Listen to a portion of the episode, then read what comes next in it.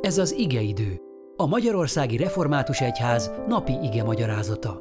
A mai bibliai ige szakaszról Dani Esztert, a Solymári Református Egyházközség lelkipásztorát hallják. Áldás békesség! Szeretettel köszöntöm a testvéreket! Isten igéjét Jakab leveléből olvasom, az első részből a 22-től a 27. versig. Legyetek az igének cselekvői, ne csupán hallgatói, hogy be ne csapjátok magatokat. Mert ha valaki csak hallgatója az igének, de nem cselekszi, olyan, mint az az ember, aki a tükörben nézi meg az arcát. Megnézi ugyan magát, de elmegy, és nyomban el is felejti, hogy milyen volt. De aki a szabadság tökéletes törvényébe tekint bele, és megmarad mellette, úgyhogy nem feledékeny hallgatója, hanem tevékeny megvalósítója, azt boldoggá teszi cselekedete. Ha valaki azt hiszi, hogy kegyes, de nem fékezi meg a nyelvét, hanem még önmagát is becsapja, annak a kegyessége hiába való. Tiszta és szeplőtlenen kegyesség az Isten és Atya előtt ez.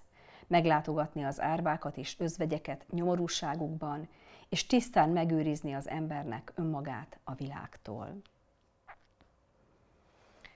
Jakab a hittel kapcsolatban azt mondja, hogy becsaphatja az ember magát. Ez felveti a kérdést. Hogyan lehetek biztos a hitemben? Honnan tudhatom, hogy nem csapom be magamat? Hogy a hitem igazi? Az első keresztjének hitre nevelése, a keresztségre való felkészítése évekig tartott, amikor először is az keresztjén életvezetés gyakorlatát gyakorolták be. Mit jelent Krisztus követőjeként élni egy vallásilag pluralista, szexuális szabadosságban élő társadalomban. Fontos volt, hogy képesek legyenek Krisztusba vetett hitükhöz ragaszkodni, akkor is, ha ez szenvedéssel, akár mártíromsággal jár. Hogy tiszta házas életet éljenek, akkor is, ha a társasági élet természetes részei voltak a szexuális orgiák. A Krisztust követő közösség életvezetésével döntéseivel tűnt ki a társadalomban. Ma sem elég hétről hétre az Isten tiszteleten egyetérteni azzal, amit hallunk. Akár még a napi igeolvasást is komolyan venni, vagy meghallgatni az igeidő üzeneteit, hogyha az egész nincs hatással az életünkre.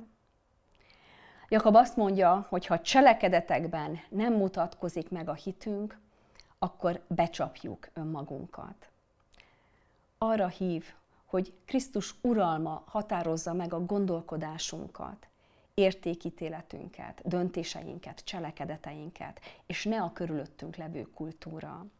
Ne sodródjunk a közhangulattal, hanem vegyük észre, mire hív Isten igéje, ott is, ahol ez feszültséget jelent az általánosan elfogadott normákkal.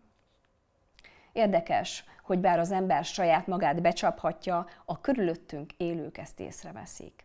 Míg a hitetlen kívülállók is látják a különbséget a között, akiknek a hitét, az életét betölti az Isten ereje, és akinek csak keresztény szólamok jönnek ki a szájából. Mindannyian a hiteles keresztényeket keressük, akiknek valóban erő van az életükben. Emlékezzünk vissza.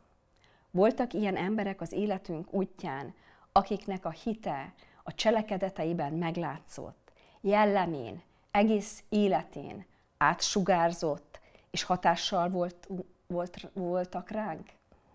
Adjunk hálát értük, és kövessük életük példáját.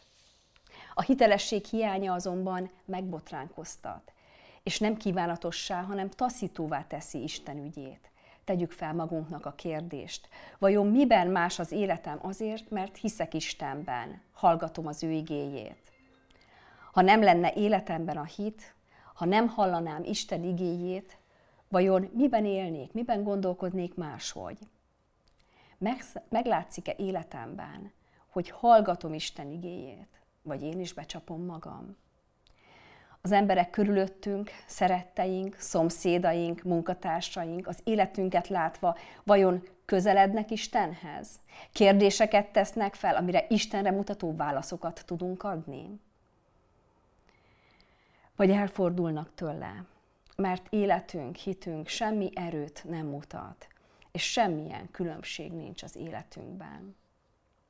Ha elbuktunk, és nem cselekedtünk a hittel összhangban, jöjjünk bátran ő hozzá, aki magára vette a mi bukásainkat, és hordozza szégyenünket, és fogadjuk el bocsánatát. Majd így felszabadulva induljunk el újra követésére, a hiteles keresztény életre, Isten igényének cselekvésére. Keressük az Isten országa rendjét, és éljünk a szerint. Vállaljuk fel ennek a másságát, a tisztaságot, az igazságot, a szeretetet, a szelítséget, a megbocsátást, a hit radikalitását. Imádkozzunk azért, hogy a Szentlélek mutassa meg, hogy miben és hogyan kellene gondolkodásunkban és cselekedeteinkben radikálisabban a hit szerint élnünk. Adjunk hálát azért, amit Isten már kimunkált az életünkben, és kérjünk erőt, vezetést, bátorságot a hiteles keresztjén élethez. Amen.